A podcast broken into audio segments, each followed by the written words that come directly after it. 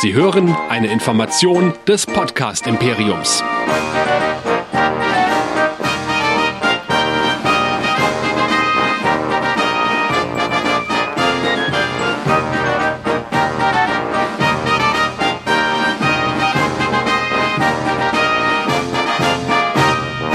Über Geld redet man nicht. Wir haben kein Geld und deshalb reden wir drüber. Wir, das ist zum einen der Sascha. Hi. Und dann haben wir nicht den Finanzminister des Podcast-Imperiums, dafür den technischen Leiter. Nebenbei ist er noch Alterspräsident des Grauen Rates und Präsident seiner eigenen Film- und Serienrepublik. Wir begrüßen den unbeschreiblichen Grillmaster Tim. Hi. Hallo zusammen, das ist ja eine ganz schöne Vorstellung. Ich hoffe, dem kann ich heute entsprechen, äh, auf dass die Technik halten möge. Im Zweifel habe ich natürlich im Hintergrund ein tatkräftiges Team, das sofort einspringen kann. Richtig. Und wir haben natürlich auch noch einen Gast und das ist der Mann, der auf dem Rücken eines Hais das Nord-Süd-Gefälle herunterreitet, sich dabei den Wind durch seine nach Wildkirsche duftendes, wallendes Haupthaar wehen lässt und wenn er nicht gerade Leuten in die Hose guckt und keinem seine Ohr ist länger als wie seine. Wir begrüßen unseren besonders feinen Studiogast Jörn Schaar. Hi. Moin. Großartig. Ach ja, moin hätte ich sagen müssen. Ja, macht nichts. Er sitzt ja oben im Norden, genau. Da sagt man ja moin und moin moin ist was für Schwätzer. Genau. Mhm. Jörn, habe ich was vergessen? Müssen wir über dich noch irgendwas wissen? Nee, da war jetzt eigentlich alles drin. Doch, äh, also mir, mir ist zumindest nichts aufgefallen, was noch fehlt. Seit wann machst du Podcast? Ich habe mit Podcasten tatsächlich schon mal angefangen vor zehn Jahren, da dann tatsächlich mit einem Geldverdienen-Hintergrund für eine Werbeagentur und äh, da hatte ich das aber noch überhaupt gar nicht verstanden, was Podcasten eigentlich ist. Und dann habe ich wieder angefangen vor, na im Februar werden es glaube ich vier Jahren. Ja. Und es hat einen Grund, dass du heute hier zu Gast bist. Ich habe dich gehört in einer Podiumsdiskussion, die natürlich auch als Podcast in die weite Welt hinausgetragen wurde oder hineingetragen wurde, äh, im Rahmen der Podcaster-Konferenz äh, Subscribe beim Bayerischen Rundfunk, wo es ja zumindest nach außen immer hieß, da wurde nur über Geld gesprochen und Monetarisierung und das habt ihr in eurer Podiumsrunde auch gemacht, da habt ihr einiges angesprochen, aber im Nachgang dachte ich so, jetzt wurde es gerade interessanter, dann ist es vorbei gewesen und da habe ich dich angeschrieben und du hast gesagt, ja, du siehst das genauso und deswegen wollen wir heute einfach nochmal das ein oder andere vertiefen. Der Vollständigkeit halber, das war eine Podcast-Produktion, die am Rande der Subscribe stattgefunden hat, am Podcaster-Tisch. Und naja, also dieser dieser Eindruck, dass es nur um Geld ging, ist dadurch entstanden, also auf der in, auf den beiden Bühnen, die auch aufgezeichnet wurden, gab es halt fünfzehn kuratierte Vorträge, die also das Orga-Team ausgewählt hat aus den Einreichungen.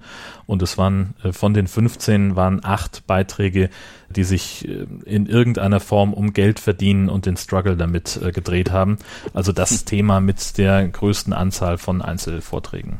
Lustigerweise habe ich ja den YouTube-Kanal der Subscribe dann nochmal mir angeguckt und da hatte ich irgendwie nicht den Eindruck. Da habe ich nämlich nur zwei Beiträge gefunden, die sich mit dem Thema Geld befassten, zumindest jetzt, als ich den Kanal angeklickt habe beim schnellen Drübergucken und dachte so, hm, war doch irgendwie Anstellerei.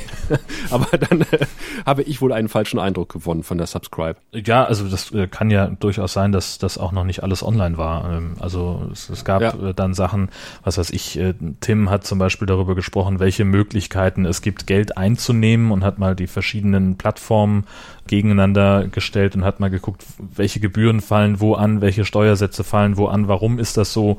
Natürlich geht es da nicht primär darum, Geld zu verdienen, aber halt um die Infrastruktur, die uns da geboten wird. Dann gab es einen Beitrag darüber, wie wir unsere Reichweite vergrößern können und was wir dann damit machen können, um Podcasts zu monetarisieren oder um, um dass man also sagt, man, man muss eben nicht der super YouTuber sein mit einer Million Abonnenten, aber man kann eben einer von vielen kleinen sein, dass man einfach sich mit mehreren Podcastern zusammenschließt und dass man darüber dann äh, attraktiver für Vermarkter wird. Und das war nur der erste Abend. Ja, so eine Art Vermarktungsnetzwerk. Genau. Okay. Ja, wir wollten heute mal so ein bisschen drüber gucken. Also zum einen, also äh, was für Möglichkeiten gibt es und warum möchte ich überhaupt Geld verdienen mit Podcasts? Welche nutzen wir vielleicht schon? Und ähm, ja, ich habe gesehen, Jörn, du hast eine ganz interessante Methode, irgendwie Geld zu verdienen. Oder momentan verdienst du noch kein Geld damit, aber du hast zumindest das Angebot gemacht, äh, potenziellen Werbetreibenden mit einem Banner auf deiner Internetseite. Das fand ich auch mit den Bedingungen, die dran verknüpft sind, sehr interessant. Ja, also ich bin ja in der in der glücklichen Situation, äh, dass ich nicht darauf angewiesen bin, mit meinem äh, Podcasts oder mit meinem Blog äh, Geld verdienen zu müssen oder Spenden einnehmen zu müssen. Ganz viele äh, sagen ja immer so, ihr könnt mich dabei unterstützen. unterstützen, dass die Serverkosten wieder reinkommen und sowas. Darauf bin ich nicht angewiesen, weil ich eben einen Job habe, der mich hervorragend alimentiert und der mir das alles ermöglicht. Nichtsdestotrotz bekomme ich aber immer mal wieder Kooperationsangebote, also die üblichen Mails, so wir haben hier äh, einen Werbekunden, der passt genau in ihre Zielgruppe und da würden wir einen, einen Banner vorschlagen oder noch besser wäre natürlich ein Text, der genau in ihr Blog passt und so weiter. Kostet sie alles überhaupt nichts, äh, das einzubinden, und nach der zwanzigsten Äh, Mail, die ich dann äh, abschlägig beschieden habe, habe ich gedacht, dann schreibe ich mal auf, was Bedingungen wären, ähm, um auf Jörn Schaars feiner Seite zu werben. Dahinter steht tatsächlich überhaupt gar kein Preismodell. Also äh, ich schreibe immer, das wirkt sich auf den Preis aus, ähm, wenn Sie dies und jenes wollen. Äh, ich habe aber überhaupt keine Ahnung, was ich dafür verlangen würde, ähm, weil es bisher halt immer so ist, es schreibt mir irgendjemand, äh, der für sein Online-Casino werben will, ich schicke ihm kommentarlos den Link zurück und dann höre ich nie wieder was von den Leuten.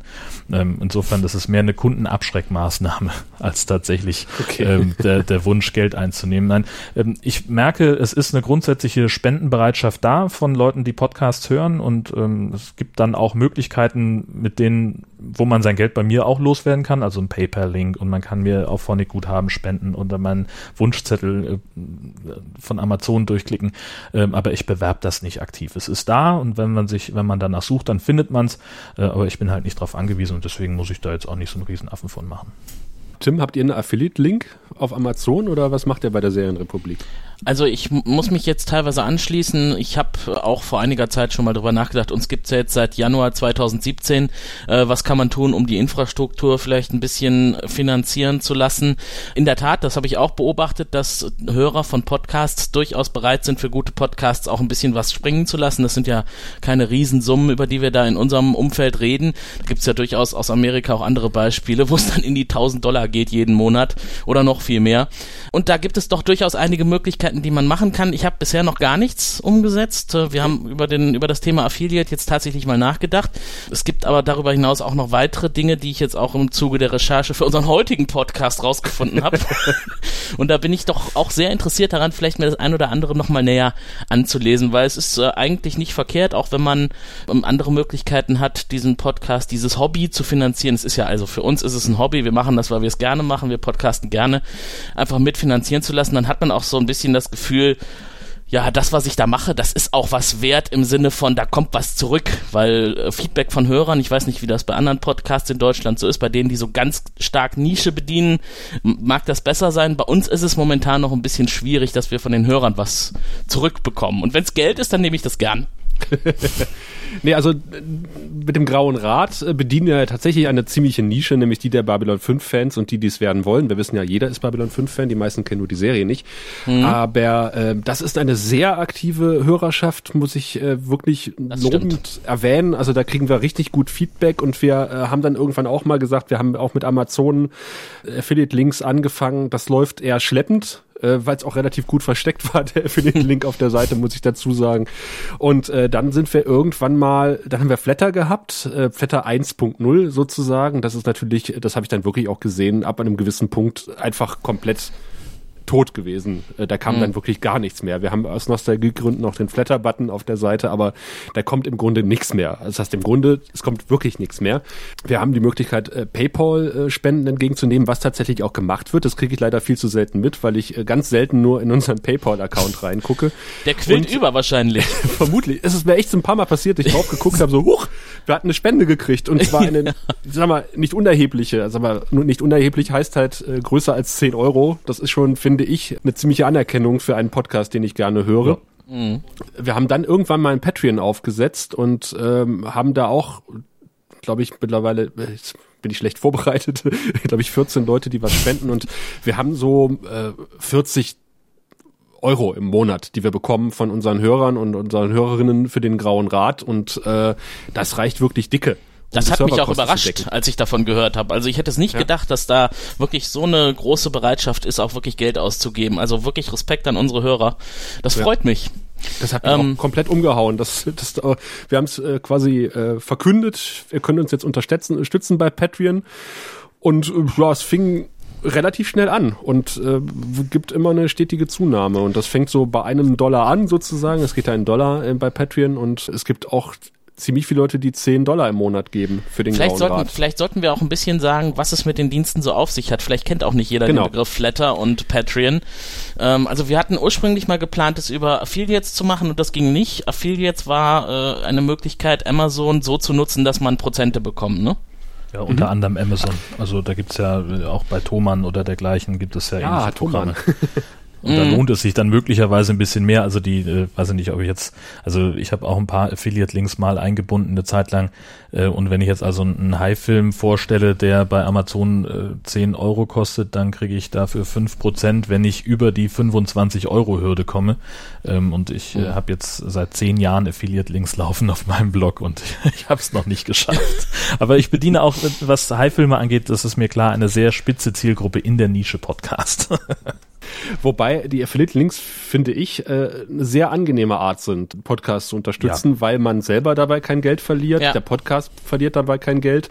Im Grunde verliert nur Amazon Geld und das ist immer zu unterstützen. Genau, den, Gro- den Großen kann man es ja wegnehmen, denen tut das ja nicht weh. Genau, und wenn ich halt meine neue Kücheneinrichtung per Amazon bestelle, was ja dann teilweise in die tausend Euro reingeht, dann kann ich ja dann äh, durchaus sagen, okay, dann hau ich halt hinten noch so ein Ding ran, unterstütze halt irgendwen.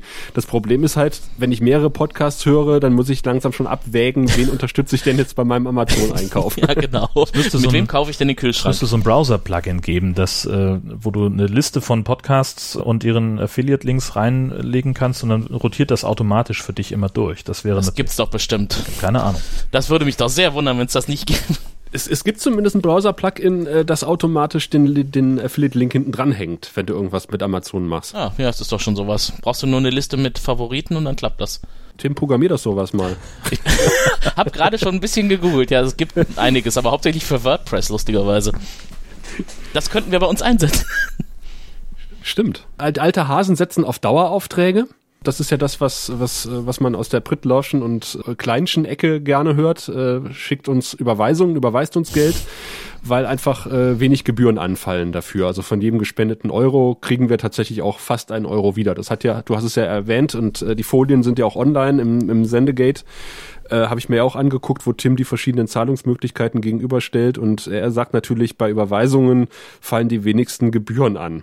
Aber ich habe noch keinen Fall erlebt, dass mir irgendwie jemand Geld überwiesen hätte, was auch daran liegt, dass ich irgendwie Skrupel habe, meine Kontonummer irgendwie öffentlich irgendwo hinzuknallen, äh, weil ich das aus alten Forenzeiten kenne, äh, dass dann teilweise etwas Schabernack damit getrieben wurde, dass einfach mal äh, Überweisungen äh, in deinem Namen geführt wurden und da muss man halt ständig das Konto kontrollieren. Ja, man müsste es dann, ich weiß nicht, also ich habe irgendwo zumindest Leuten hören, dass man ein äh, Spendenkonto einrichten kann, das gegen Abbuchungen gesperrt ist. Das ah. wäre dann also die, hm. die notwendige Lösung. Das Problem ist, glaube ich, auch, dass manche Bank dann, wenn da ständig Centbeiträge, äh, Beträge aufgebucht werden, irgendwann mal sagt, äh, was ist denn das hier, was machst du hier mit deinem Privatkonto? Mhm. Und ähm, das, die Fälle habe ich auch schon gehört, dass, dass das passiert. Tobi Klein, äh, Tobi Klein war auch schon bescheuert, Tobi Bayer ähm, hat mal erzählt und hat mir das auch mal geschrieben, ich glaube, es ist die Fido-Bank, wo er ein Konto eingerichtet hat, was genau das kann. Also Spenden entgegennehmen und geringe Kontoführungsgebühr und gleichzeitig als Geschäftskonto irgendwie gilt. Also äh, da hat er irgendwie einen Konto empfohlen, was ich aus, aus der Lamenge aber auch nicht mehr äh, rezitieren kann. Man nimmt ja erstmal an, dass das eher gedacht ist für Geme- Vereine mit nützlichem Zweck für die Gesellschaft. Hm. Da gab es doch hier diese Grundlage für Vereine mit, mh, mit Anspruch. G- Gemeinnützigkeit ja. war das Wort, richtig. Da arbeiten wir noch dran. Ja. Babylon fünf für die Gemeinschaft. Die Idee ist, glaube ich, dass du deinen Dauerauftrag einrichtest als Hörer oder Hörerin, aber ähm, würdet ihr das machen? Ja, also das, ob ich mir jetzt irgendwo extra einen Account klicke, um meinen Lieblingspodcast bei Plattform X äh, zu unterstützen, wo ich vorher noch gar nicht war, also dann würde ich, glaube ich, eher zur, zum Dauerauftrag neigen, weil das ein System ist, das ich kenne. Und weil man es auch gut unter Kontrolle hat. Ja, genau. Man sieht es ja dann immer auf seinem Kontoauszug und kann es mit Knopfdruck beenden, ja. wenn, wenn der Bedarf da ist. Allerdings äh, könnte ich mir das eher für Leute vorstellen, die sich nicht darüber informieren möchten, was es sonst noch für Möglichkeiten gibt, äh, Podcasts zu unterstützen. Die äh, sehen dann auf der Homepage, ach, da ist eine I B A N, die kann ich nutzen, die trage ich in den Dauerauftrag ein und dann ist das Thema für mich erstmal gegessen. Ich muss nicht weiter suchen, ich muss nicht gucken, was sind die Vor- und Nachteile weiterer Zahlungssysteme. Das hat doch äh, seinen Charme für Menschen, die nicht recherchieren möchten. Oder man schickt einfach Briefumschläge mit Geld. Genau. Wie, wie du immer so schön sagst, werft uns doch was in den Hut. Genau so sieht's aus. Geldscheinpakete. Das habe ich tatsächlich schon mal gemacht, dass ich äh, dem WhoCast einen äh, Briefumschlag mit einem äh, Geldschein drin geschickt habe. Was man ja nicht machen sollte, sagt die Post, aber ich habe es trotzdem gemacht. Kommt drauf an, wie hm. gut du den verpackst. Also meine Oma hat, äh, als sie noch gearbeitet hat, äh, arbeitete sie bei der Post äh, und wenn wir äh, das, äh, den Weihnachtsumschlag bekommen haben, das war ein Geldschein in einer Pappkarte, in einem Umschlag, mit einem Brief, Ui. in einem Umschlag, okay. Dass man auf gar keinen Versiegelt. Fall irgendwas sehen oder, oder erfühlen konnte. Mit Retina-Scanner. Genau. Und dann war es ein fünf-Euro-Schein. Ja, reicht ja. Mark. Ja. Das war damals noch Mark. Genau. Mark. Gab's da waren fünf Mark noch viel wert. Doch, Tim. Gab's, ne? Ja, ich weiß. Ja. Ich kann mich ja. erinnern. fünf Markstücke fand ich toll. Sowas gibt's heute gar nicht mehr. Jo. Ansonsten ja. kannst du noch PayPal nutzen als Überweisung. Wie gesagt, das passiert manchmal. Da fallen auch Gebühren an und man muss halt auch, wie Jörn schon sagt, einen PayPal-Account haben. Ja, dazu habe ich ja mal direkt eine Frage. PayPal ist ja eigentlich eine Möglichkeit, zweiseitig zu zahlen. Also ich kann Geld empfangen und ich kann auch Geld senden. Und dann gibt es ja auch noch die Methode PayPal-Spendenaufruf. Haben wir das schon genutzt? Oder nutzen wir ganz normale PayPal-Zahlung, dass wir jemandem sagen, hier, das ist unser PayPal-Name und darüber kannst du uns ein bisschen Geld zukommen lassen? Ich glaube, das Spendensammeln, dieses System Spenden sammeln über PayPal, das hat noch irgendwelche anderen Effekte. Du kannst noch einen äh, PayPal-Me-Link einrichten, der dann, wo du einfach nur draufklickst und dann ist irgendwie ein voreingestellter Betrag, glaube ich. Das weiß ich auch nicht so hundertprozentig. Aber das, das wäre, glaube ich, das, was du meinst. Ja, ich glaube auch. Ja, und äh, neben PayPal gibt's aber auch noch weitere Methoden. Wir hatten jetzt in Affiliate, Flattr hatten wir gesagt, das ist äh, eigentlich ja sowas wie eine Überweisung oder ein Dauerauftrag. Ne, dauerhaft fünf Euro zum Beispiel zu verteilen auf diverse Zwecke. Da würde ich nicht so mitgehen. Bei Flattr hast du halt ein monatliches Geldkontingent, das du so ver- dadurch verteilst, dass du eben an verschiedenen Stellen mhm. das aktiv verteilst. Und je nachdem, wie viele Stellen du in dem Monat anklickst, danach richtet sich der Betrag, der an die einzelnen Personen ausgezahlt wird. Also das kann eben mal zehn Cent sein oder mal zwei oder auch mal fünfzig. Insofern, mhm. also Dauerauftrag. Oh, ich, nee, ich, ich meinte damit, äh, wenn du einen Betrag fest eingestellt hast bei Flattr und dann nicht weitere Seiten auswählst, die du unterstützen möchtest oder Projekte, dann ist ja der Betrag, den du da fest hinterlegt hast, für die Projekte, die du dauerhaft unterstützen möchtest, denen ist das ja dann gesichert. Das stimmt, ja. Das heißt, genau. Die kriegen diesen Betrag. Mhm. Also Dauerauftrag war gemeint und nicht Überweisung. Ja. Die Idee ist ja ganz reizvoll, dass du sagst, okay, du hast ja ein, ein Limit gesetzt, sagen wir, äh, Blogs und Podcasts sind mir zehn Euro im Monat wert und äh, die verteile ich halt auf die und die Podcasts, weil die Folge hat mir besonders gut gefallen, also drücke ich einfach auf diesen Flattr-Link und am Ende, äh, wenn ich jetzt äh, hundert Flattr-Buttons gedrückt habe, dann äh, werden die zehn Euro halt durch hundert geteilt oder wenn ich halt nur fünf gedrückt habe, dann kriegt jeder zwei Euro. Ja. Ähm, das ist schon ganz reizvoll, die Idee und die Flattr zwei Punkt null Variante, damit habe ich dann wiederum ein paar Bauchschmerzen, äh, weil da wieder das von mir ziemlich gehasste Tracking mit reinkommt. Das ist nämlich ein Browser-Plugin, was automatisch kontrolliert, welche Podcasts und Blogs du konsumierst und haben die, äh, sind die irgendwie bei Flattr beteiligt oder haben die irgendwie einen, ich weiß nicht, wahrscheinlich musst du auf deine Homepage irgendwas einsetzen, hallo, ich kann unterstützt werden bei Flattr und dann äh, kriegt der Browser das mit mhm. und äh, dann wird es automatisch auf die äh, Blogs und Podcasts oder was auch immer verteilt. Finde ich nicht so optimal, zumal das halt ein Browser-Plugin ist und äh, ich meine Podcasts normalerweise in der App konsumiere. Ist das denn verpflichtend, dieses Tracking zu nutzen oder kannst du auch Flattr quasi eins Punkt null nutzen? Wenn du so retro bist, kannst du, glaube ich, auch noch Flattr eins Punkt null nutzen, aber ich glaube, das schalten die irgendwann ab. Vermutlich, ja. Das andere klingt nach, nach besserem Kontrollsystem für den Anbieter. Und Daten sind ja auch was wert. So sieht's aus. Mhm. Äh, da kommen wir nachher auch nochmal zu. Ja. Aber lass uns vorher nochmal ganz kurz auf die, wie heißt denn das? Abonnenten. Nennen wir es einfach Unterstützer. Bezahlsysteme für Podcasts. Patreon und Steady sind ja die, die mal ins Feld geführt werden, die natürlich auch ein Gebührenmodell haben. Das heißt, Tim hat es ja vorgerechnet, auch wenn seine Zahlen da nicht von allen für korrekt befunden wurden, wie ich gehört habe. Genau. Aber zumindest ist es so, dass du halt von jedem gespendeten Euro halt nur einen gewissen Prozentteil auch beim hast, der beim Podcaster oder beim bei der Bloggerin ankommt. Es fallen halt auf jeden Fall Gebühren an und du musst dich halt bei dieser Plattform auch nochmal anmelden. Das ist das, was wir beim Grauen Rat haben. Das heißt, wir haben eine Patreon-Seite. Da kann man sich anmelden und sagen, okay, ich möchte halt zum Beispiel den Grauen Rat oder den Hookast oder Film- und Serienrepublik oder Jörn Schaar unterstützen. Und ähm, dort habe ich verschiedene Stufen eingerichtet, sage zum Beispiel, für, für einen Dollar kriegst du das und das, dann danken wir dir im Jahresendcast, für zwei Dollar machen wir das und das, für fünf mhm. Dollar haben wir jetzt gesagt, äh, kriegst du dann die Outtakes, für zehn Dollar kriegst du noch so ein Vorgeplänkel und sowas. Und das ist halt, eins der Probleme ist, dass du, dass du dich äh, bei einer zweiten Plattform anmelden musst und dass du schon einen Teil deines Contents aus der Hand gibst und dass du natürlich schon sagst, okay, du musst einen Mehrwert schaffen. Du musst ja Leute irgendwie auch ähm, motivieren, irgendwie mhm. Geld zu geben, und dann musst du halt sagen, okay, äh, wie mache ich das? Und ich glaube, nicht jeder Podcast hat die Möglichkeit, irgendwie äh, diese sogenannten Perks zu schaffen. Äh, da muss man, glaube ich, unglaublich kreativ sein. Man muss auch anders arbeiten. Man muss im Grunde das, was man sonst wegschmeißen würde im Schnitt, das muss man irgendwo zwischenspeichern. Das heißt, man muss mit mit Audiofiles hin und her kopieren, und jemand, der einen Podcast macht, den er, weiß ich nicht, einmal im Monat rausbringt und dann nur das wegschneidet, was er nicht haben will, und am Ende ist dann das äh, der Podcast fertig und der Müll ist weg, der muss mhm. anfangen, anders zu arbeiten. Ja. Ja, also wir machen es auch noch nicht bei der Film- und Serienrepublik, äh, weil es in der Tat aufwendig ist, diese ganzen Outtakes zu sammeln und neu zusammenzuschneiden. Das bringt ja auch nichts, wenn du die einfach nur äh, sinnlos hintereinander hängst. Das muss ja auch passen. Also schneidest du eigentlich so eine Art zweiten Mini-Podcast. Ja, du musst halt eine zweite Plattform bespielen, ne? Ja. Und, äh aber es ist nachvollziehbar, dass die Hörer sowas mögen. Ich meine, das ist ja auch das Prinzip, nach den C D-Boxen zum Beispiel funktioniert, also D V Ds und Blu-Rays, dass man da Bonusmaterial anbietet und die Leute halt dafür dann mehr zahlen als für die D V D oder die Blu-Ray, wo nur der Film drauf ist. Und ich habe natürlich einen großen Vorteil, ich weiß, wie viele Abonnenten ich habe und was die so bereit sind zu zahlen und was die so zahlen. Ich kriege eine schöne Statistik und weiß, ich habe so und so viele Leute, die äh, denen mein Podcast was wert ist, und, und zwar äh, eine gewisse Anzahl Geld. Hm. Ja, aber die haben halt ein äh, mutmaßlich festes Budget für solche Podcast-Unterstützung, dass hm. du denen halt auch kontinuierlich äh, jeden Monat wieder neu aus dem Kreuz leiern musst. Denn äh, sagen wir mal, jemand sagt, okay, ich kann es mir erlauben, fünfundzwanzig Dollar im Monat an meine Lieblingspodcasts zu, äh, zu verteilen.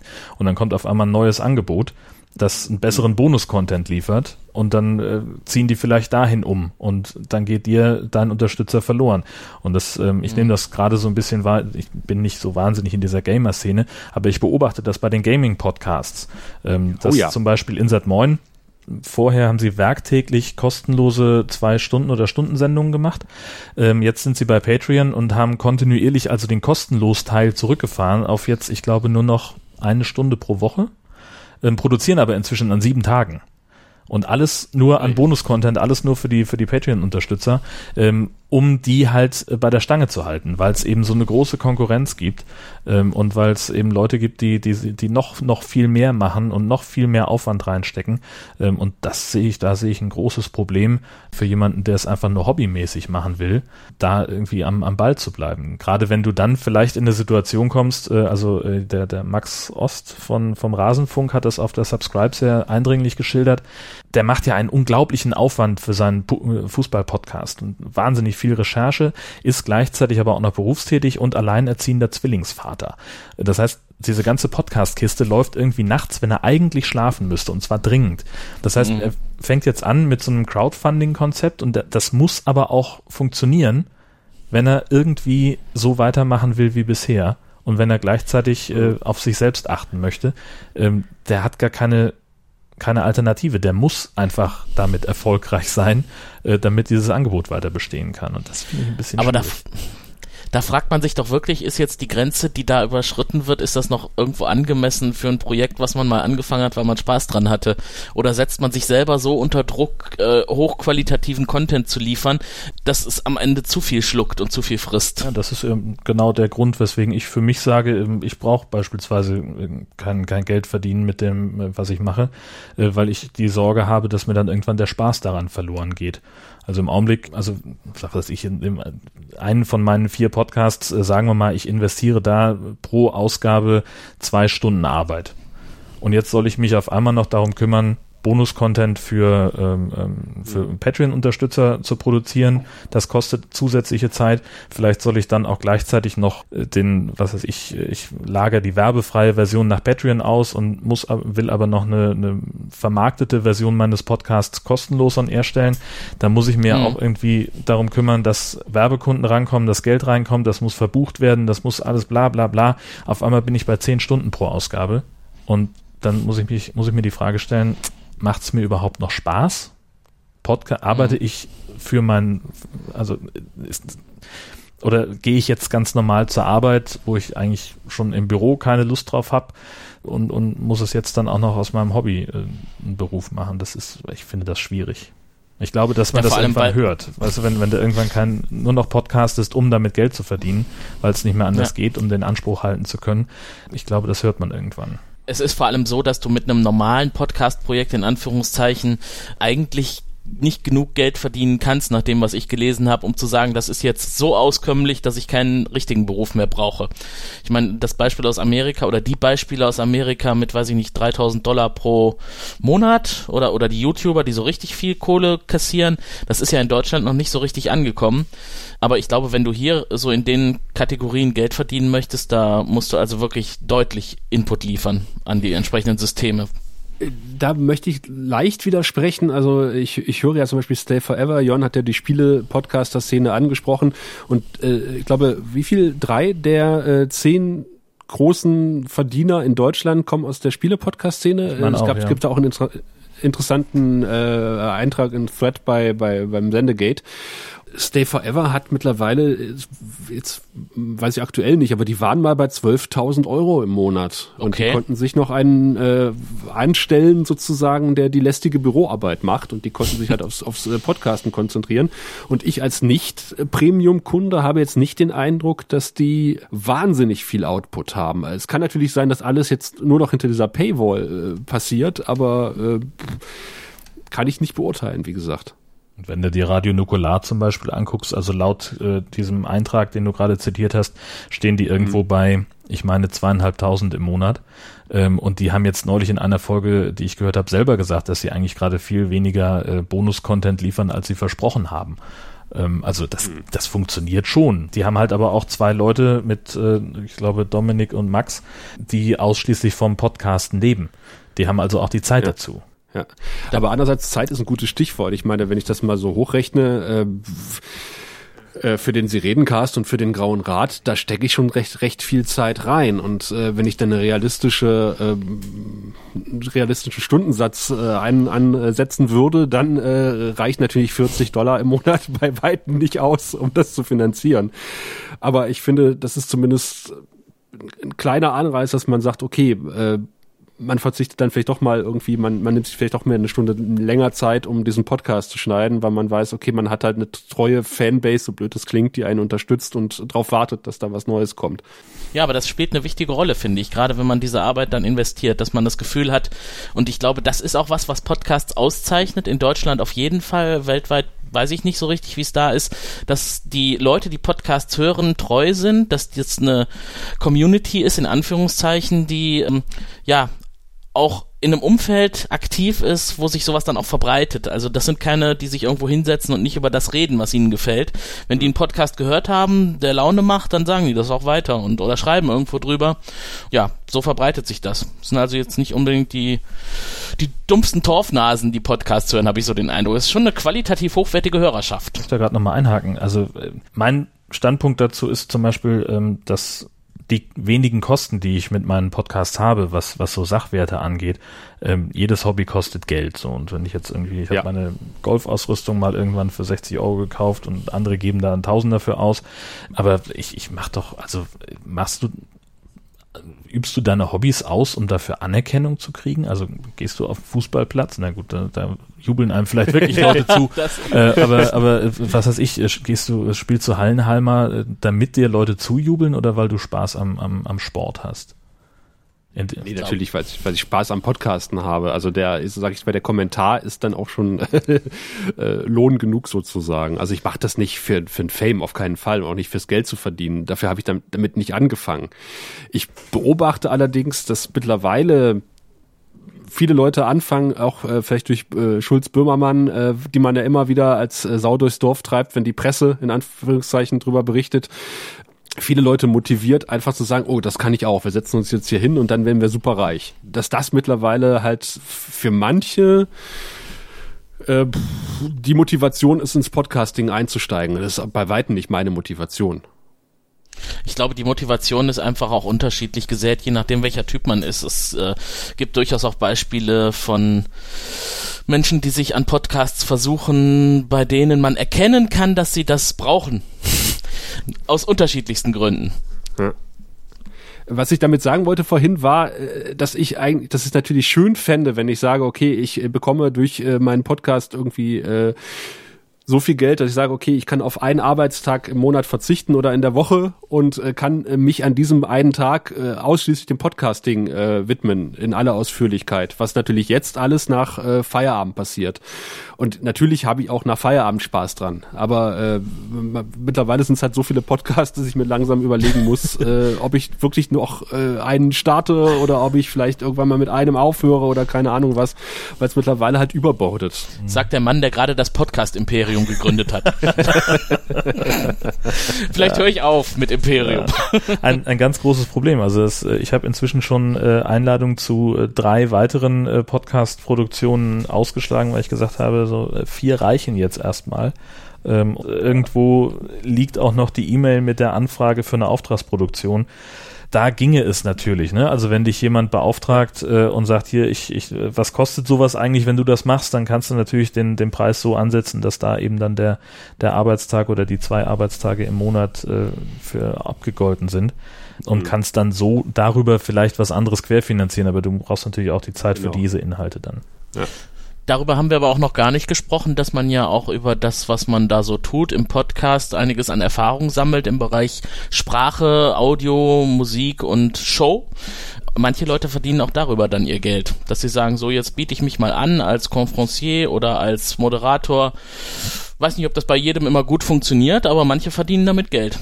Wenn man eine gewisse Reichweite als Podcaster erreicht hat, äh, klar.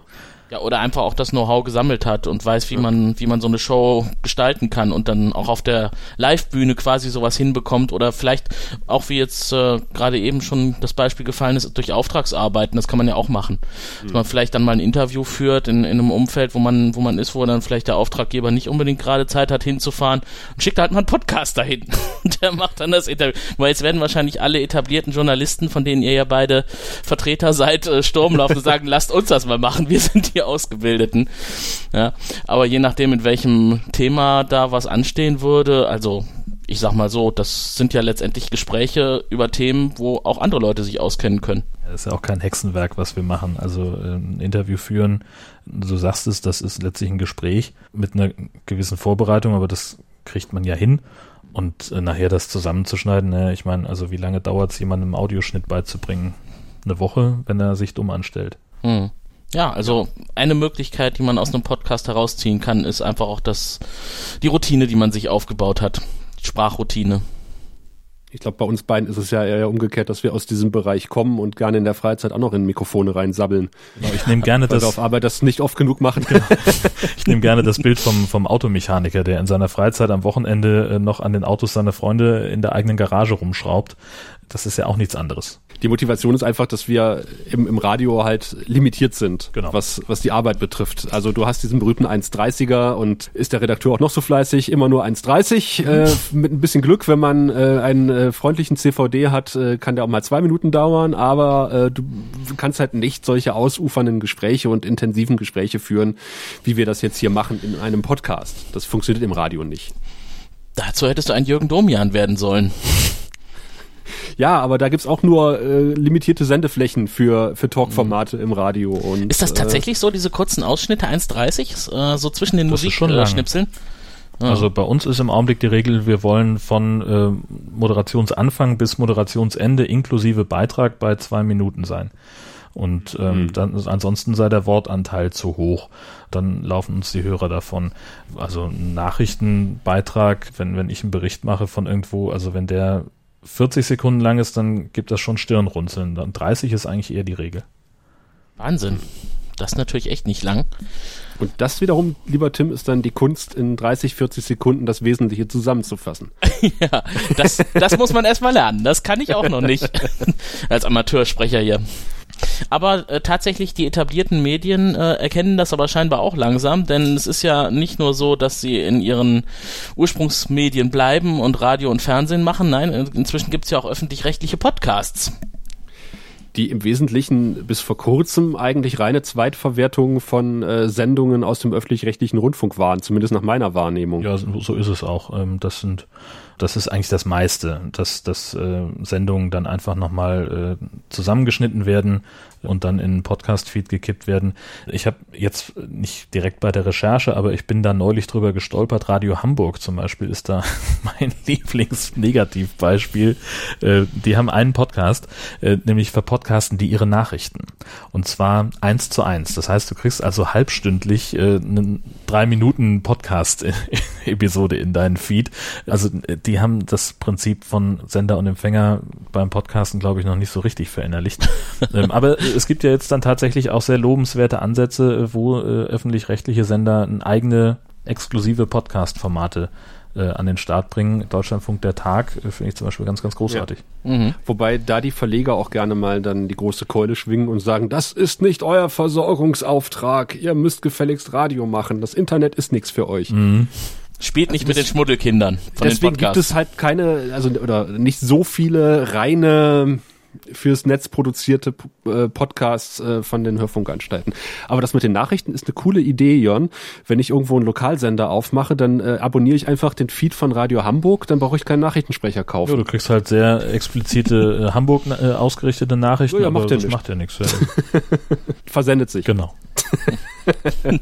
Aber wer natürlich erkannt hat, dass Podcaster ein gewisses Potenzial bieten, das sind äh, die Radiovermarkter. Und äh, da ist ja demnächst die Podcast-Studie Spot-on Podcast von A S und S erschienen, die ja quasi vor allen Dingen die A R D-Anstalten vermarkten und jetzt auch etwas in diesen Podcast-Markt reingehen wollen. Und ähm, ich war der irrigen Meinung, Jörn hatte mich schon im Vorfeld korrigiert, dass die bislang noch keine Podcasts im Portfolio haben. Aber zumindest, äh, du warst bei einem Vortrag dabei, äh, die ähm, Lage der Nation. Lage der Nation wird von denen vermarktet. Genau. Und auch wenn äh, noch keine Spots laufen, wenn ich das richtig verstanden habe. Nee, die sind da noch in der Abstimmung und äh, also das habe ich, warum die noch nicht angefangen haben damit, äh, das hat sich mir noch nicht ganz erschlossen. Ich glaube, es hat auch, es ist eben auch ein, ein Zeitfaktor, ähm, weil A S und S äh, sagt, äh, das Einzige, was sie vermarkten wollen an Werbung in Podcasts, äh, sind sogenannte Native Ads, also wo der, der Moderator mhm. oder ein Moderator den Werbespot selbst spricht. Das soll dann so laufen, dass also vom Vermarkter eine Nachricht kommt mit hier, bitteschön, das ist euer nächster Werbekunde und das und das sind die, die Fakten, die bitte auf jeden Fall drin sein sollen, ansonsten seid ihr frei in der Gestaltung und dann überlegen die sich halt, wie bringen wir das jetzt am schlausten unter und lesen das dann entsprechend ein. Ähm, und äh, das findet dann halt irgendwie in der Sendung statt. Ich frage mich dabei natürlich immer, wenn ich jetzt im Februar äh, von der neuen Ausgabe der Apothekenrundschau ja. erzähle äh, und äh, im Dezember ruft jemand die Folge ab, äh, dann hört er Werbung für eine längst vergriffene Apothekenumschau und das äh, verstehe ich nicht, wem da mitgeholfen sein soll. Ja, ich verstehe auch nicht, wie man das, da sind wir wieder beim Tracken, verifizieren soll. Also ist die Werbung tatsächlich gelaufen und äh, wie viele, also ich kann es sagen, mein Podcast hat im Durchschnitt so und so viel Downloads im Monat. Mhm. Das ist ja das, wir wissen ja alle, die die Downloadzahlen von Podcasts ist ähnliche Kaffeesatzleserei wie die ähm, Radioanalyse oder die Einschaltquoten beim Fernsehen oder vielleicht sogar noch ein bisschen verlässlicher als letzteres. Aber ähm, ich kann halt nicht sagen, okay, die Folge, in der meine Werbung gelaufen ist, jetzt als Werbetreibender, ist so und so oft runtergeladen worden. Ich kann das vielleicht dann nachfragen, aber der Aufwand ist natürlich enorm und ich weiß halt nicht, wie verlässlich diese Zahlen sind, die mir der Podcaster da gibt. Vor allen Dingen gibt es überhaupt keine Informationen darüber, wie viele Leute tatsächlich äh, den, die Episode gehört haben. Haben sie die ja. überhaupt mhm. angehört oder nur runtergeladen und später wieder gelöscht? Wo ja. in der Folge ist der Hörer vielleicht ausgestiegen? Ähm, das sind ja beispielsweise alles äh, statistische äh, Geschichten, die YouTube YouTube für die Videos erhebt. Du kannst also da sehr genau sehen, wie sich dein Publikum über den Verlauf der Folge entwickelt äh, und kannst daraufhin dann eben sowohl die Folge als auch die Werbeplatzierung optimieren. Das können wir mit dem Podcast äh, gar nicht leisten. Das, also mit den Statistikinstrumenten, die uns heute zur Verfügung stehen, geht das gar nicht. Das stimmt. Du weißt doch nicht, hat der, derjenige oder diejenige die Werbung übersprungen? Hört er in zweifacher, dreifacher Geschwindigkeit, was ja auch vorkommen soll? Das sind alles Faktoren, äh, weiß ich nicht, die natürlich auf den, auf den, auf den Werbepreis meiner Meinung nach einen Einfluss haben müssten. Und ähm, da finde ich das dann irgendwie auch ein bisschen, ja, weiß nicht, ob ich es blauäugig nennen soll. Was? Es ist halt mit der Schrotflinte irgendwie ins Korn geschossen, in der Hoffnung, ja. dass man dann irgendwas trifft. Im Prinzip genau das Gleiche, was mit diesem Influencer-Marketing bei Instagram und, und Snapchat passiert. Kommt dann eine Firma wie Lenor und schmeißt einfach mal äh, einen sechsstelligen Betrag in den Himmel und, und lässt dann zehn oder zwanzig Leute, die von sich behaupten, so und so viele tausend Fans zu haben, mit einer Lenor-Flasche Fotos von sich machen, äh, in der Hoffnung, dass dann irgendjemand auf die Idee kommt, hey geil, Lenor, äh, das kaufe ich jetzt. Ähm, und das, das ist, also es ist nicht authentisch, es ist nicht, ähm, es passt nicht zum, zu, zu der, zu der Person, die dafür wirbt und, und es ist vor allen Dingen, der, der, der Werbeerfolg ist da gar nicht kontrollierbar. Das ist vor allem seltsam, weil man ja sonst die Werbeindustrie nur sehr zielgerichtet kennt. Die wissen genau. doch eigentlich sehr genau, wo sie ihre Dinge platzieren wollen, müssen und äh, in welcher Form Marken zum Beispiel auch dargestellt werden sollen. Äh, naja, also die, die Studie sagt natürlich, Podcast-Hörer sind äh, zu so und so viel Prozent männlich, technikaffin und haben das und das Alter. Das haben sie ja schon ermittelt und das kannst du natürlich vermarkten.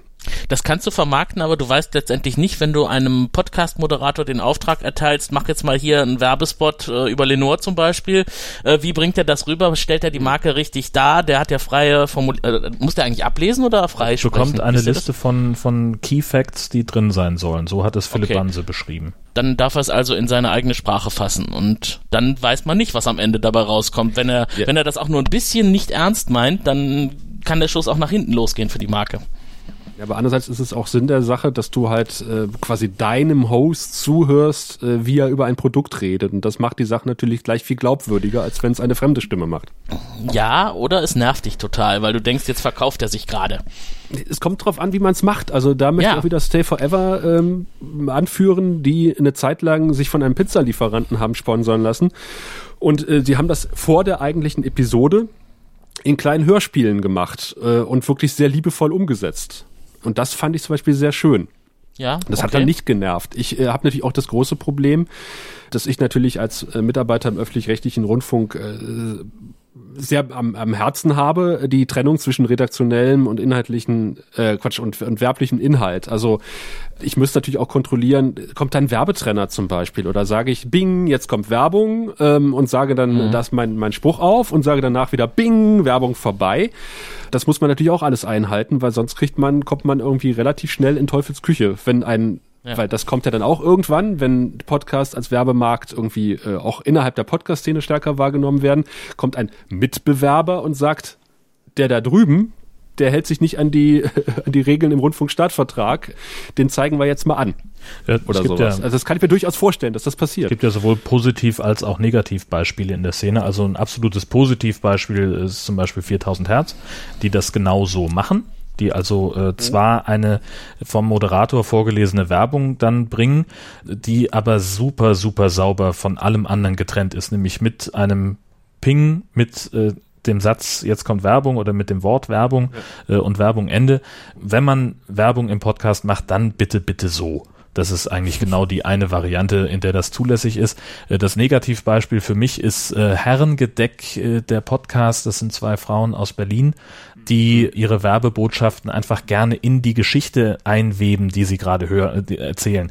Dass sie also sich irgendwie neue Turnschuhe geholt haben und die sind so super und damit läuft sie durch Berlin beim Sport machen. Und übrigens, die Turnschuhmarke oder der Versender sponsert diese Folge. Das oh. ist der oh. ganz falsche Weg.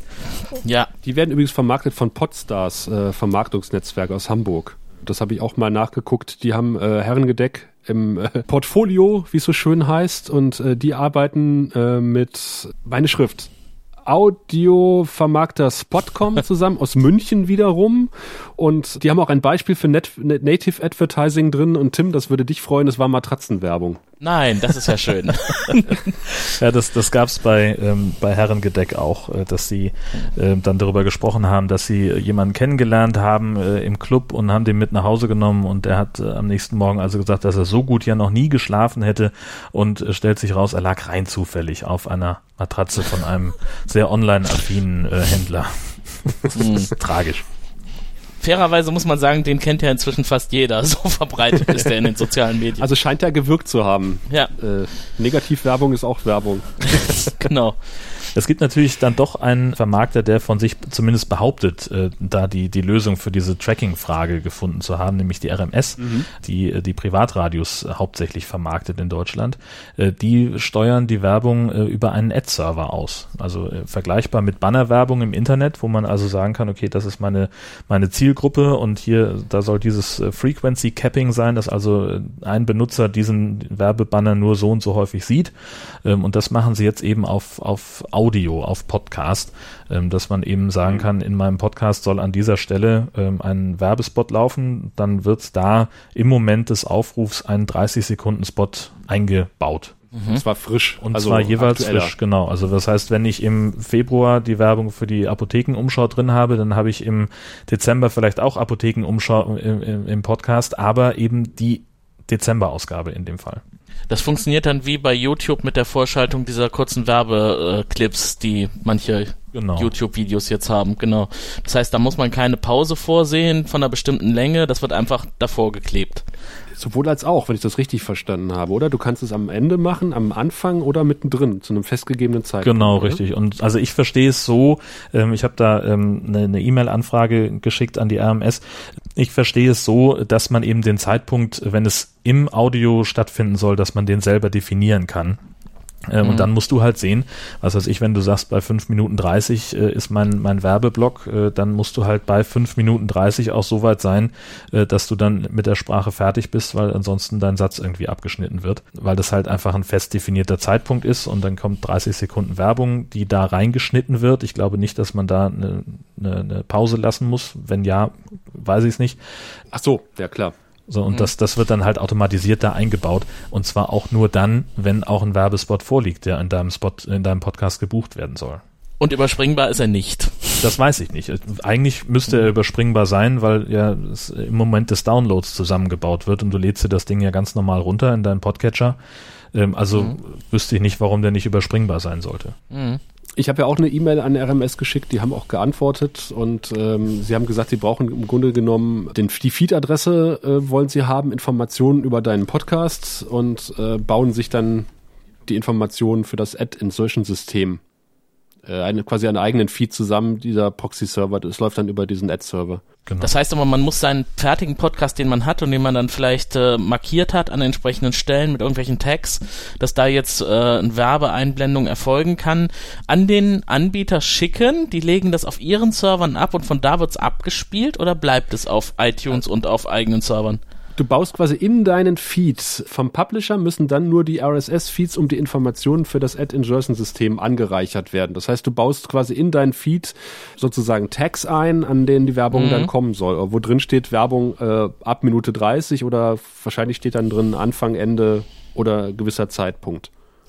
Wäre interessant mal zu sehen, wie das mit den Podcatchern funktioniert, ne? Ob die damit wird also eine, können. Kann ich mal zitieren, wird eine Podcast-Episode von einem Player abgerufen, wird zuerst eine Anfrage durch das A I S geleitet, die den Podcast mit der entsprechenden Werbung ausstattet und dann über den Player ausspielt. Mhm. Ah, interessant. Müsste man sich mal angucken, wie das so, oder anhören, wie das klingt. Ist natürlich die große Frage, ob ich dann meinen äh, offenen Feed irgendwie verstecke oder dadurch, dass diese Insert-Tags in meinem Feed drin sind, das automatisch über den Proxy läuft. Das ist so eine Frage. Also ich würde fast vermuten, dass es so ähnlich läuft, wie als würdest du Feedburner mit einschleifen. Dass du also ähm, bei denen den R S S-Feed hinterlegst und bei dir abonnierbar einen anderen angibst. Ja. Das wäre jetzt so, so meine Vermutung. Ganz genau weiß ich es nicht. Ich wüsste aber auch nicht, wie es technisch anders laufen sollte. Hm. Ich wollte natürlich auch von der R M S wissen oder R M S wissen, äh, welche Anforderungen braucht denn so ein Podcast? Kann da jeder Kraut- und Wiesen-Podcaster kommen? Und sie schreiben, es muss natürlich eine gewisse Reichweite des Podcasts zur Verfügung stehen. Und da verlassen sie sich auch erstmal auf die äh, monatlichen Abrufzahlen, die ich quasi der R M S mitteile. Aber wenn dann wahrscheinlich der, der Ad-Server der R M S sagt, oh, da hat der Erle aber ganz schön äh, hochgestapelt, ja. Dann weiß ich nicht, was dann passiert. Das da haben sie jetzt wieder raus. Das wäre jetzt so, also das ja. würde ich dann machen. Ja, ja. vermutlich. Also wenn, wenn, wenn zu mir jemand ankommt und sagt, ja, ich habe hier zehntausend Downloads pro Episode pro Monat und dann stellt sich raus, das sind aber nur fünfzig, dann... Ähm, Also letztlich, äh, dann, also nee, das, dann wäre halt nicht mehr relevant genug für mein Werbeprogramm. Ja. Hm. Ja, mit Zweifel muss man es auch ausprobieren, weil das stimmt ja, dass manche Podcasts wirklich nicht in der Lage sind, ihre Abrufzahlen, oder die meisten eigentlich nicht in der Lage sind, ihre Abrufzahlen über Bordmittel perfekt zu bestimmen. Gerade auch wegen solcher Geschichten, wir laden runter oder brechen ab oder äh, hören einen Podcast nicht zu Ende. Ja, es das gibt eben keinen, schwer nachweisen. So, jeder Download-Versuch wird in der in der Podlove-Statistik ja als ein Download angezeigt. Also wenn ich äh, mhm. fünf äh, Versuche brauche, weil die Verbindung immer wieder abbricht, dann sind das halt fünf Downloads. Und das kannst du auch ja. nicht rausfiltern, weil es eben ja kein, da ist die Verbindung, glaube ich, nicht nicht stark genug äh, zwischen dem Plugin und der Mediadatei, dass man sagt, okay, ich kann auch vom Plugin aus überwachen, wie viele Bytes jetzt runtergeladen worden sind. Das wäre, glaube ich, die Voraussetzung dafür, dass man da verlässliche Zahlen bekommt. Ja, wäre aber mal eine Anforderung für eine Erweiterung dieses Plugins, dieses berüchtigten Podlove-Plugins, äh, berühmten Podlove-Plugins. ähm, die sind ja auch eigentlich permanent dabei, das weiterzuentwickeln. Eine Statistik, die so richtig aussagekräftig ist, das wäre schön.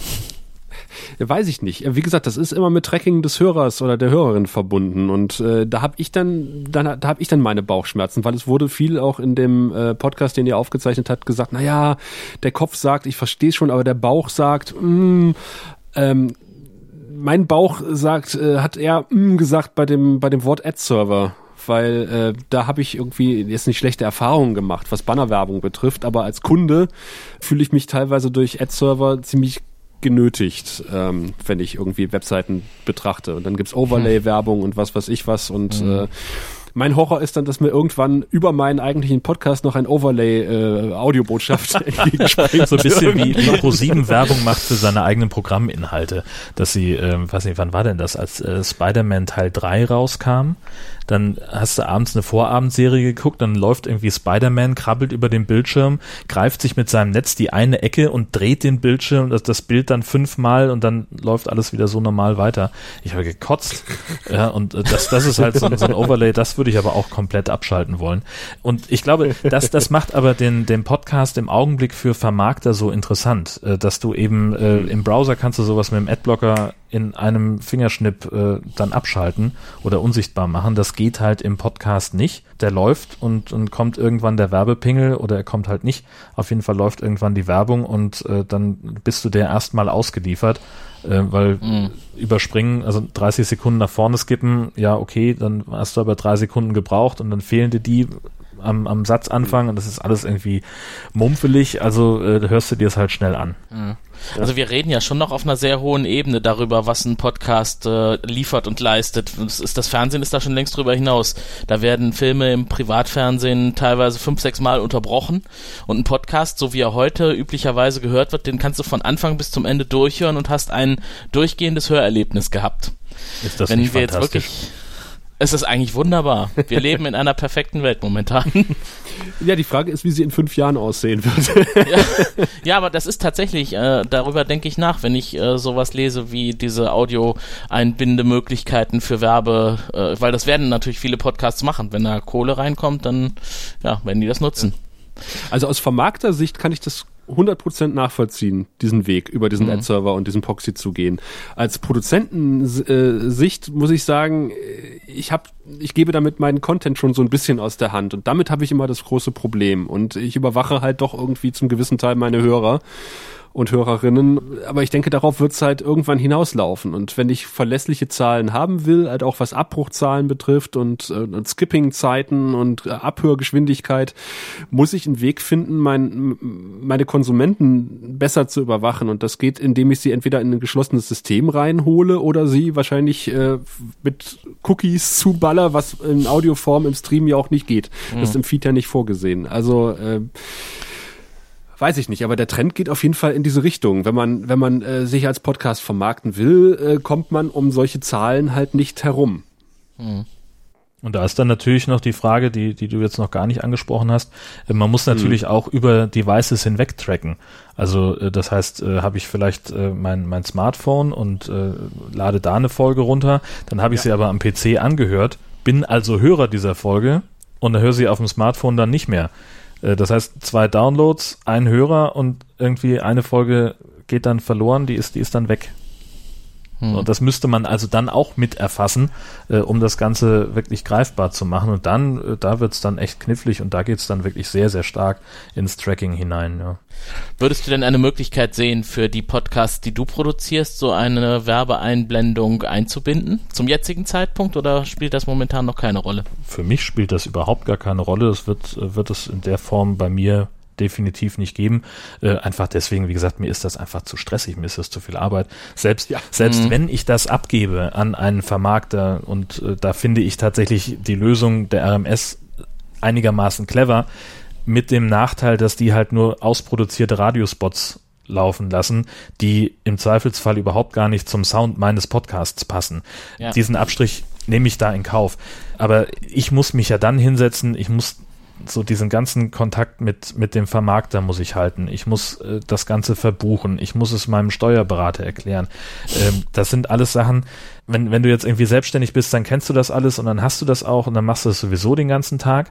Aber ich freue mich gerade total, dass ich eben nicht selbstständig bin und dass ich eben genau das alles nicht machen muss und dann nicht anfangen muss, meinem Steuerberater vorzurechnen, warum ich eigentlich doch in Wirklichkeit Verlust gemacht habe mit dieser Werbung, äh, weil ich diese riesigen ganzen Kosten alle habe und weil ich so wahnsinnig viel investiert habe.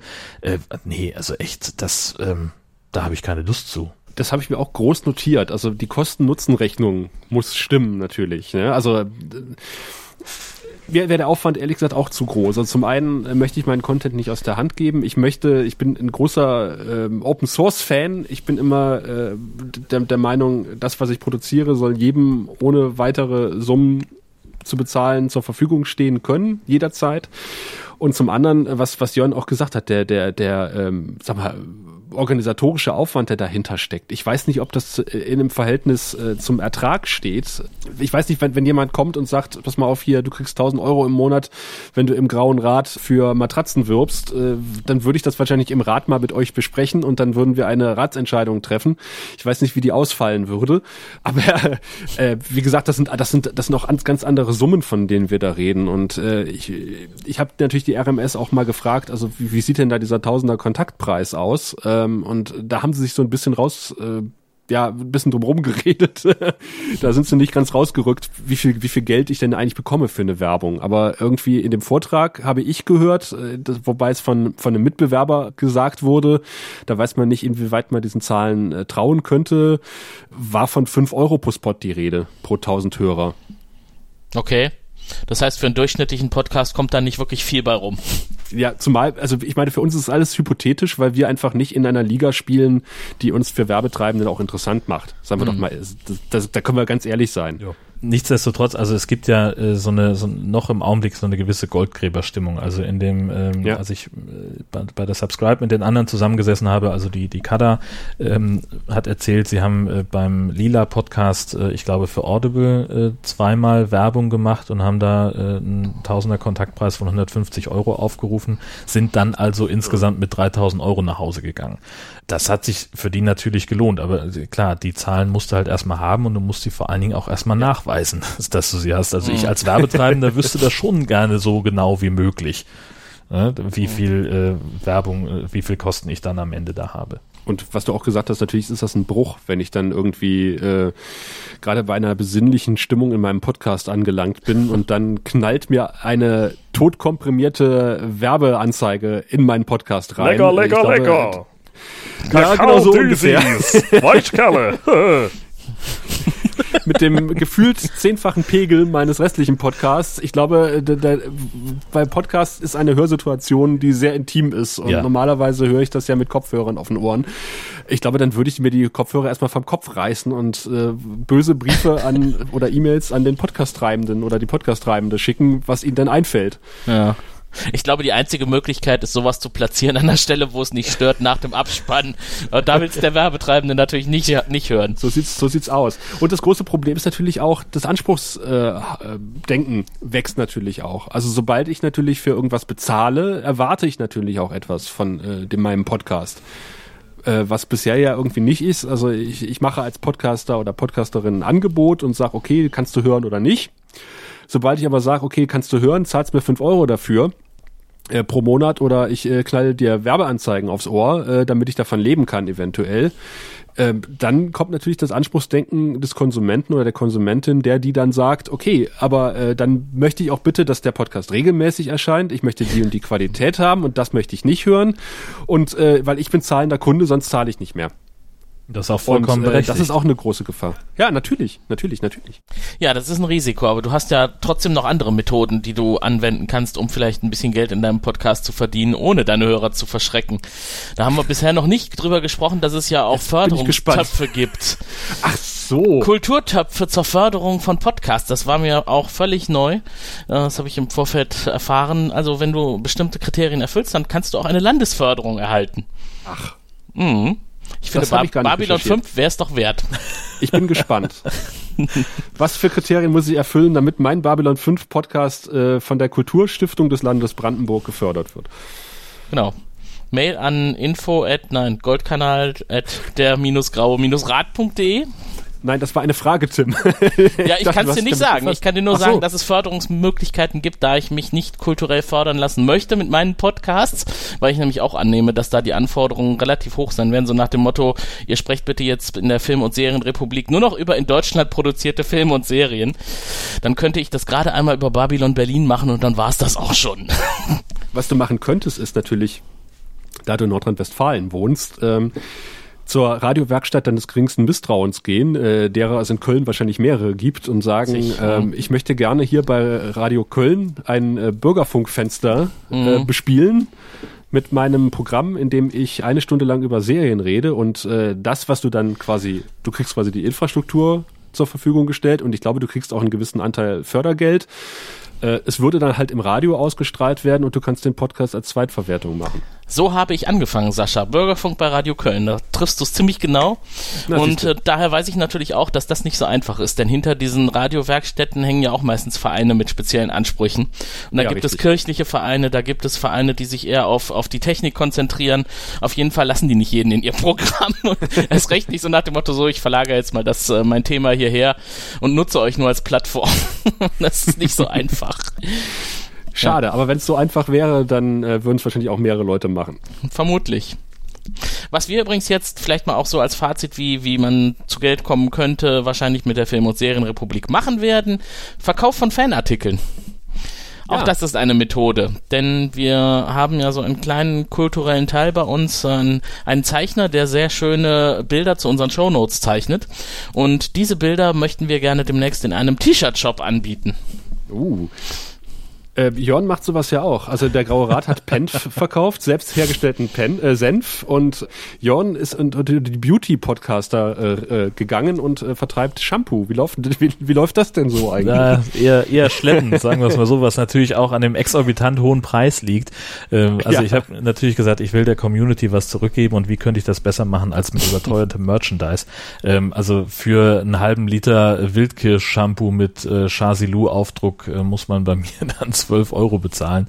Das äh, kauft natürlich nicht jeder. Es, tatsächlich gibt es Leute, die das tun und ich habe von den, ich glaube, zwanzig Paketen, die ich, äh, von zwanzig Flaschen, die ich äh, bestellt habe bei dem Dienstleister, sind jetzt auch nur noch irgendwie, weiß ich nicht, vier oder fünf da. Ähm, oh. Und äh, das ist, äh, ja, meine Güte, das ist so ein kostendeckend plus X, ähm, wobei die Kosten schon vergleichsweise hoch sind. Also es ist so ähnlich wie bei Spreadshirt, äh, wo man äh, für, mhm. für ein T-Shirt einfach mhm. dreißig Euro bezahlt und davon bleiben dann irgendwie zwei Euro bei demjenigen hängen, der das Ganze designt und hochgeladen hat. Ganz so schlimm ist es nicht. Also ich weiß nicht, Einkaufspreis sind irgendwie neun Euro pro Flasche und das ist dann, das ist halt auch mehr, mehr für den Spaß. Ich wollte erst fünfzig Flaschen bestellen, aber das war mir dann zu riskant, denn im Zweifelsfall bleibst du auf dem Mist dann sitzen und kannst den Rest deines Lebens mit Wildkirsch-Shampoo duschen. Ist nicht das Schlechteste. Nein, es ist, es ist tatsächlich, es riecht sehr schön und es, es, es fühlt sich auch einfach sehr geschmeidig an. Also dass das Haar kriegt dadurch wirklich einen sehr beleidigenden Touch. Ähm, und ich sage das nicht als Werbebotschaft, sondern weil es wirklich so ja, ist. Ja, ich wollte gerade was sagen, klingt fast so. Ich habe das echt ausprobiert und es gefiel mir am allerbesten. Riechen Sie lecker nach Wildkirsche mit Char-Silou. Jetzt bestellen. Ping, Werbung Ende. Ich habe auf einmal so Lust auf Wildkirsch-Shampoo. Und dann legen wir uns auf die Matratzen. Genau. Ja, ich hatte übrigens auch die A S und S angefragt, äh, habe von denen noch keine E-Mail bekommen. Ich würde die Antwort von R M S äh, einfach mit in die Shownotes packen und äh, sollte sich A S und S zurückmelden äh, und über ihr Werbekonzept meine Fragen noch beantworten, dann äh, würde ich das natürlich auch noch ähm, entweder noch mal kurz hinten ranhängen oder halt in die Shownotes packen. Und ansonsten empfehle ich einfach den Vortrag von Philipp Banse von der Subscribe neun, den fand ich auch erfrischend offen, äh, was das angeht. Äh, da kann man auch schon eine Menge Informationen rausziehen. Und sonst würde ich sagen, warten wir jetzt einfach, bis Spotify uns kauft. Genau. Das. Besser kann es nicht laufen. Ja, eben. Ja, sind noch Fragen offen, Jörn? Von und meiner Tim? Seite aus nicht, danke. Von meiner auch nicht. Spannendes Thema, das wirklich mehr zu bieten hat, als man denkt, wenn man sich im Vorfeld nicht dafür interessiert hat. Aber Geld, äh, ja, da lassen sich die Leute mal viel einfallen, um dran zu kommen oder, ja, um es auszugeben. Und so auch im Podcast-Bereich. Also für alle, die Podcasts betreiben, äh, lest euch mal aufmerksam unsere Shownotes durch. Da gibt's bestimmt interessante Links. Aber das Schlimme ist, lieber Tim, bei Geld hört ja bekanntlich die Freundschaft auf und da hoffe ich natürlich, dass das in der Podcast-Szene so schnell nicht passiert. Das glaube ich nicht. In dem Sinne, haltet eure Moneten immer beisammen. Wir danken für die Aufmerksamkeit und das Thema Monetarisierung wird auf die eine oder andere Weise uns die nächsten Jahre im Podcasting beschäftigen. Hoffentlich auf die positive Art und Weise. Und ansonsten kann ich nur sagen, kauft Matratzen. Bis dann. Genau. Und Shampoo. Tschüss. Tschüss.